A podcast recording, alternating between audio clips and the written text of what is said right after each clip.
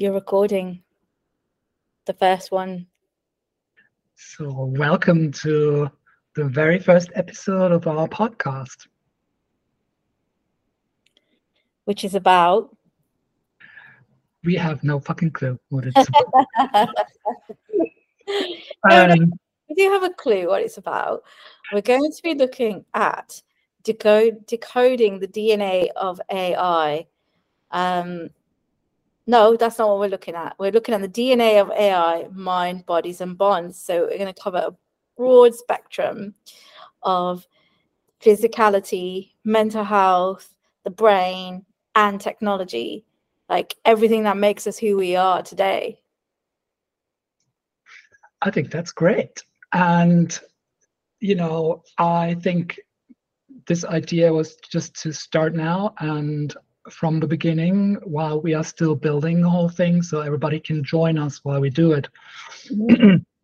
And um, one of the things I'm curious about is uh, can you say a little bit about yourself, Femma, um, about what you do, your background? So, yeah. Just yeah, I'm Femma, um, and my background is in artificial intelligence and computer science. That's what I was obsessed with when I was 18. That's what I studied at university. Got obsessed with the ro- robot robotics lab. Um, ended up studying uh, artificial intelligence and computer science there before it was cool and trendy and pretty pretty theoretical. Um, and then I spent like a good like 10 10 years of my career as a developer. Um, and then I spent uh, the last 10 years of my career moving from user experience, uh, design, prototyping into user research. Um, and uh, I'm a predominantly a researcher now, uh, but I also have a medtech AI startup where we're using uh, artificial intelligence for lung cancer diagnosis and treatment. Um, so I have a, a team of uh, about seven people, including advisors um, and a collaboration with the University of Birmingham.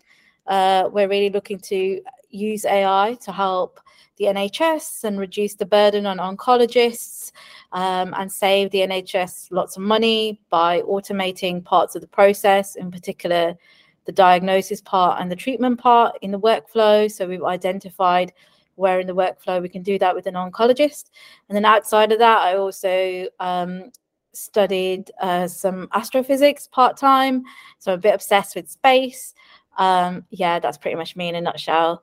Um, yeah, how about you, Ayhan? Tell us about yourself. Oh, but first, I would like to respond to you. It's just like I just want to say, wow.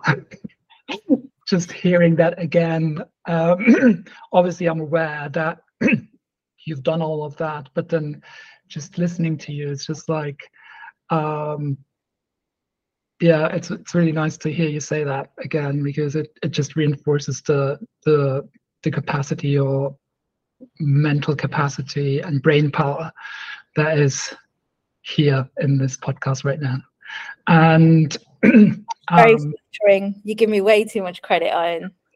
Yeah and you know i think what i'm super excited about is like you know you were like into AI way before um before it started to become mm-hmm. like a thing, right? Yeah. And um I think that's why I was so excited about, you know, developing some something around that because you're you're really an expert in the field. And um a little bit about me. I'm Ayhan, I'm a psychotherapist in private practice. I'm also a researcher. So that's how I met Femma. We we had a gig where we met and uh, we, we became friends. And um, I am obsessed with AI because I'm autistic. And one of the difficulties around uh, my challenges are communication. And AI has been a game changer for me. And um, it removed so many barriers, so many communication barriers, and I'm obsessed. And I'm aware there's a lot of, you know, uh, difficult stuff around AI. which uh, I hope that we can also talk about here. but um, um, but a part of uh, the reason why I'm um, I'm interested in developing this podcast is because I think there is a lot of opportunity for people like myself who are from marginalized communities, um, you know, uh, to to gain access and um, remove barriers, and the benefits are huge from my mm-hmm. personal experience. So, in a nutshell, me and why I'm interested in this. Amazing. See, your brain power here too is, uh, you know, pretty pretty cool. Um, and you know, it's great that you're also coming at this from a research and psychotherapy background, also. Um, and I think what's inter- what you said that's interesting is, you know, how how we can uh, people from marginalized backgrounds, neurodivergent backgrounds can access AI and use it as a tool, uh, you know, assistive tool is great. And I think on the one hand, it's fantastic that you you've been able to harness some of that power from it because um, you know AI is not a person. It doesn't know what you look like when you're like entering something into Chat GPT. Its its outputs and responses are not going to be based on you, the person typing, because it can't see you. Um, which on the one hand is great because there's almost that you know kind of the you know the response you're getting as a human being um, uh, who you are as a human being um, doesn't you know it's kind of agnostic towards that which doesn't exist in a human to human connection in our society. But then on the other hand because ai is predominantly developed by um, white male developers the data that's used does actually further add to the marginalization of people from minority backgrounds. Um, and we need more people in that space. I've been saying this for, for many, many years. And, and people like myself, as a CEO of a startup, struggle even to this day to access to things like funding, etc., etc., because of what I look like. But people like me are the ones who are going to help make this, uh, make AI much more uh, robust, much more kind of uh, for the masses rather than for the few who are developing it. So we we really do need to also consider the bias and the implications of bias in AI and how it can further marginalize people um, who are not necessarily just engaging with tools like ChatGPT, like you know things like um, using systems like that for sentencing in say the Department of Justice in America or uh, the kind of Ministry of Justice in the UK, if we had it, would give out harsher sentences to to brown and black people because of the data sets that it's been trained on. So it's a bit of a double-edged sword, but I'm really glad that you're having a positive experience. And I think one of the reasons I got into AI was not to like sell people stuff like some of the you know social media platforms and large uh, you know, retail platforms do, you know, by targeted advertising, but to actually make a difference in people's lives. Um, I'm really glad to hear that that it is having a positive impact in your life. Thank you. Do you hear my dog snore in the background? Yeah, yeah. it's okay. It's okay. It's just comforting. Yeah, it's uh, it's, like ah, this is fucking loud. Excuse my French, we need to beep it out. um, yeah, yeah, like uh, some of the challenges um, around, I think, um, bias, right? As researchers, we're, we're like at least I can speak for myself, and I believe you're you're similar in that sense that bias is a huge thing. Mm-hmm. And um, yeah, I I saw these studies where facial recognition was just, you know, was not trained on people of colors' faces, mm-hmm. like, mm-hmm. and the and the and the effects that had on uh, law enforcement, as you said. Mm-hmm. Um, I don't know. We need to find a study and link it, maybe. Yeah, yeah, absolutely. Yeah. I mean, at the moment, we're just talking at, about this in a very conversational level based on our personal experiences. So that's fine. But like, from your perspective as uh, a trained clinician, like, what what do you think would be some of the implications of of that to, to somebody's mental health? Like, you know, um, being further marginalized by an automated system because of the data it's been trained on? I mean, I think there's a lot of opportunity, but also, of course, the risk of um, not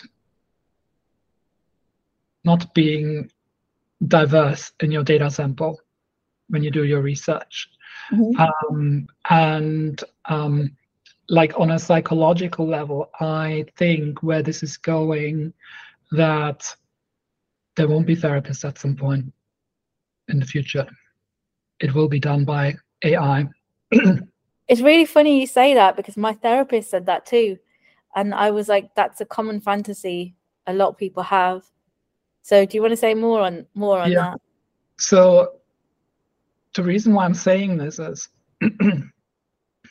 and again, this is not, it will not eradicate the profession of therapy, it will change it. Mm-hmm. Okay, mm-hmm. so people will be more inputting into artificial intelligences and helping them and train them to, to become better. But I think what is um, why I'm, what what makes me say that is I had exchanges with ChatGPT that was mm-hmm. so profound Mm-hmm. Um, where I felt understood like nobody else has understood me before. Mm-hmm. mm-hmm. And and this is I think where where the opportunity lies because there's I don't know what it is and how, how that happened, but you know when you talk about something that's close to your heart and and somebody responds just with like you know I don't even know how that is possible, but feels like compassion, mm-hmm. not pity, not empathy, but compassion. Uh, that's quite moving. And um, I'm not saying therapists can't do that, but you know sometimes it's really hard for someone to reach out to a therapist, and I yeah. think there's a huge opportunity for those who who struggle with making that. Yeah, and that's a really interesting perspective, and I, I think that it's also a perspective that um, that has existed before the emergence of ChatGPT and, and AI. I remember working um, at a mental health um, platform, an online mental health platform, and we were developing um, uh, lots of different things, courses uh, for people who struggle with depression, anxiety, PTSD. Um, and there were like some automated responses, um, but there weren't like, um, you know, AI and these chatbots have existed for decades. Like we're talking way back 70s etc so chat gpt is quite impressive not to go on a tangent but it's because of the large volume of data sets it's trained on. And the sort of the language models used and you know the kind of the the levels of the the kind of the neural network to simplify it um, the deep learning that takes place. Um, but you know um, eliza was one of the very first chat therapists that was built and it was like very the responses were very limited but what some of the uh, uh, kind of data from this place I worked at showed was that uh, people with PTSD or certain conditions, especially from particular backgrounds, in this instance, military backgrounds, um, preferred to talk to um, an, like a, a, computer system or an automated system than a human. And I think something I, I personally don't think it would replace a therapist for reasons I can go into.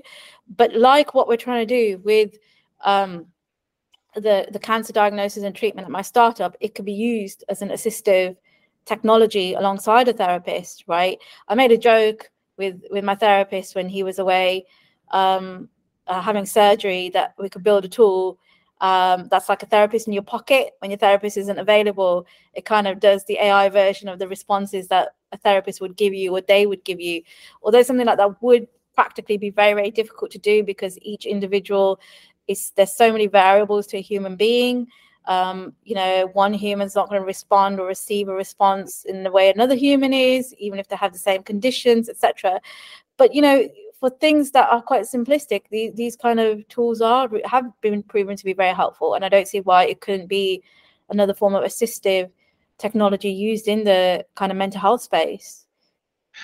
Yeah, and again, I, I don't see it as like, you know, it's going to eradicate a whole profession. It's going to transform um, the profession like like the internet and the phones did, you know, and and I don't know, like, you know, I, I grew up in a time when we didn't have internet 24 7 and you know when we started having phones that that would go on the internet there was this huge you know discussion do we need to be 24 7 available? Like mobile phones when I, you know like it, it was like there were so many um so many concerns about it. And then you know look where we are now. Mm-hmm. I think this is now happening with AI, and um, it's scary for a lot of people because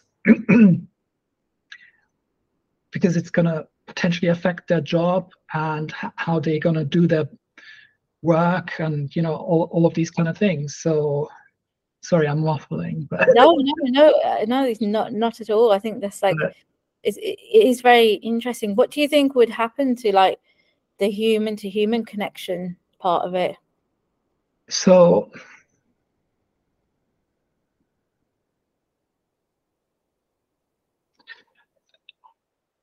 yes, we you know like um we are social creatures and we need human to human interaction as humans, right? Um, but I don't think it has to be always like you know what like yes you know but you can get your human to human interaction with friends with family with colleagues right and I, I i think for some people having that non-human interaction can be really helpful to open up because there's there's something around shame for example mm-hmm. mm-hmm. might play a role like in connection and disconnection and mm-hmm and you know being able to say things out loud without fear, fearing um, a response mm-hmm. that's equally overwhelming you know uh, i guess what i'm saying is is like there will be people who will absolutely love it there will be people who absolutely hate it and there will be people in between right mm-hmm. um, and you know again it's like if you think of like a diversity uh, mindset, one size never fits everybody. Mm-hmm. So mm-hmm. we need to accommodate for people who do not like this. Mm-hmm. Other jobs for people who, who offer face-to-face therapy and all of that, and other people who who are in between, and then other people who like it and prefer it, right? Mm-hmm. And I think that there needs to be somehow um, I guess some some form of um, choice for people. You know, it's like expanding the choices rather than saying, okay, this is where it's going. Everybody has to do that, right? It's like, and it just is CBT. It's for everybody. Um, yeah. Forty percent are like, it doesn't work for me. Yeah, I completely, I completely understand what you're saying, and I completely hear you. Um, so you know, I, uh, my concerns around it would be on the one hand, I see the benefits and I see that one size doesn't fit all and having multiple options and where it's been impactful and useful for particular people. Um, like my two concerns are like one of them is around, um, but then are we giving away to even more of our personal information to uh, companies to harvest our data and, and what happens with that part of it?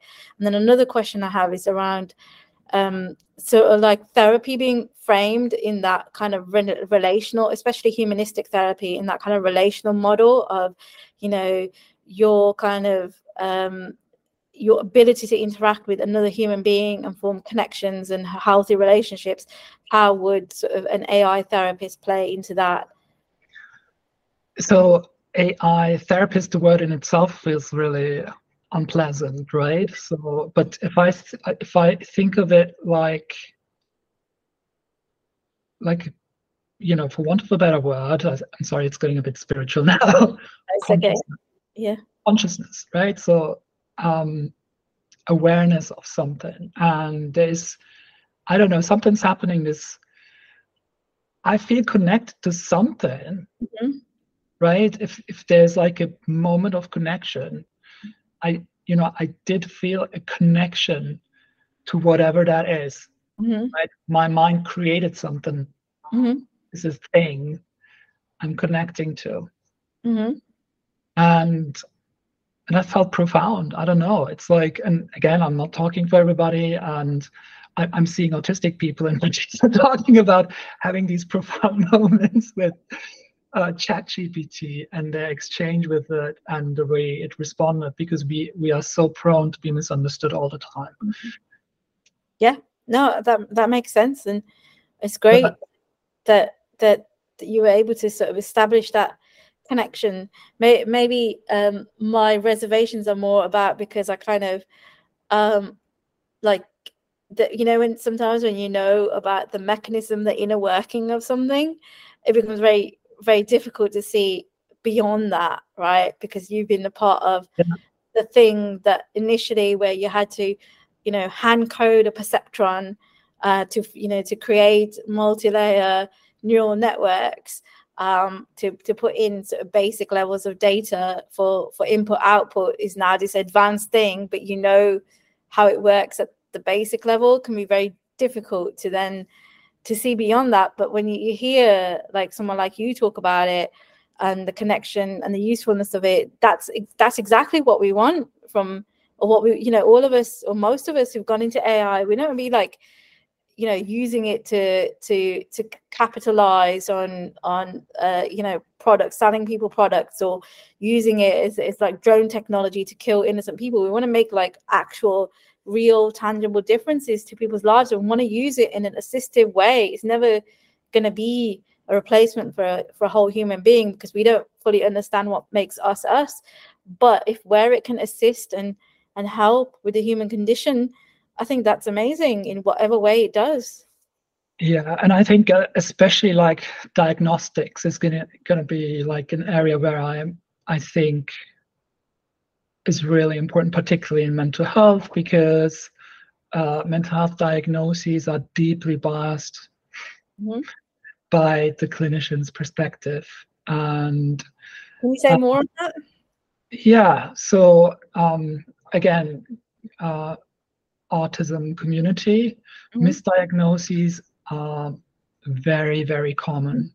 Mm-hmm. A lot of people who are on the spectrum get diagnosed with all sorts of stuff like OCD, personality disorders, um, even bipolar disorder. Mm-hmm. And um, because of the bias of clinician, right? And then eventually, you know, people do their research, and thank God for algorithms. You suddenly get confronted with people who are similar experiences, who went through similar difficulties and figured out they were just a different neurotype, right? Yeah. And like there, has been a lot of correction thanks to technology uh, about um, incorrect diagnoses, particularly for the autistic community. Mm-hmm. And I think the reason why it will be helpful in diagnostics is to remove one's own perspective and really get into the deep yeah. end of the details of why some some symptoms might be there. Mm-hmm. Mm-hmm. Okay. And on the back of that, I mean, the prime example where you are with your startup is diagnostics. Yeah. Right? Yeah. Yeah, but we have barriers to access as well that are rooted in uh, sexism and racism, and you know, that so um, you know, research shows that even you know people who look like me who want to have access to funding because of human, you know, the the the the obstacle being another person at the end of the line, and that person's generally white male. Um, you're less likely to get funded for something that you're trying to make a difference, and you have to prove yourself like tenfold in comparison to someone who's got some Mickey Mouse idea who gets millions of pounds just out, you know, bankrolled. So that can be quite exhausting. So absolutely, and I hear you. So um, it's gonna it needs to change. Yeah it needs to change. And you know, the thing I'm optimistic about, I see influencers, and again, this is opinions of influencers, and I'm not like you know saying this is a fact but ai is going to generate the next wave of m- millionaires mm-hmm. and um but ideally we don't want millionaires we want see, everyone to to to benefit for it to benefit mm-hmm. humanity not make people millionaires see and um these are mainly people who work in marketing. Yeah. Right? Yeah. So because capitalism is like you know having a blast at the moment. And you know the thing is um i think um i you know well i don't want to be a millionaire. But also i don't want to live under capitalism like how you know puts a burden on on the things you can do and can't do mm. and I think keep going and my hope is that you know this will help to balance out the inequalities in how wealth is distributed in some way. Mm, yeah, I think everyone deserves to have financial stability. Um, and so far, AI has been used massively to capitalize and to sell people things they don't necessarily need or to enrage people and their kind of um, you know uh, opinions the political opinions you know polarizing people all these kind of like chaos chaos results in financial gain for the few doesn't it? Like you know how much money do these social media platforms make of you know divisiveness and selling us things that we don't necessarily need that we wouldn't have considered until an algorithm put it in front of us um, and i think primarily, you know, AI should be used to for like for good, for the you know the betterment of humanity, um, for the advancement of society. I mean, that's the motto of my startup. So you know, um, so yeah, for me, it's like I kind of I always find it disappointing when when people are capitalizing using a technology that I'm so passionate about uh, for for things that are not for the good of humanity and society. But you know, if we can do it for the betterment of society, and we do live in a capitalist society, and if we, you know, if we if that helps us financially in some way, I think you know, if the overall goal is um, is is one of um, you know helping others um, it's just the system we live under isn't it? So so let's wrap this up for today with a call to action. Yeah. Um, what is it that we could put out there and see like you know whether there's feedback is there like any question or any thought or any call to action that we can um, have at the end? I think from like on this one in particular, it would be great to know what um, what people's perceptions are of AI. Like what what are, what are their backgrounds? What are their perceptions of AI? What are their expectations of AI? And see how that kind of helps drive some of our content, what they'd like to see and hear from us as well. Yes, and also yeah, if if there's anybody who has or is using AI mm-hmm. to change things for humanity rather than capitalistic, yeah. you know, that'd be great to hear from those because at the moment it's only like I'm I'm I'm hearing from people who are using it for gain, financial. Mm-hmm. And, mm-hmm. and that's that's fine, but you know I'm wondering if there's like an, another area of AI mm-hmm. that is potentially overlooked and not seen at the moment because of the fear. Yeah. So if you are in AI, working in an AI, AI environment or developing products or services that are not only aim, aimed at gain or profit. So I don't know. Uh, uh, waffle, waffle, waffle, waffle get in touch, please. That's the call to action I want to put out there. It's a great call to action. And the second call to action what else would you like to know about AI? Because here's an expert. or psychotherapy or trauma or anything. Whatever. Tell us. yeah. So thank you, Femma. It's been a pleasure to start this podcast podcast with you, and we did it. Yeah, and it's been a pleasure. Start it with you as well. Let's see how it goes.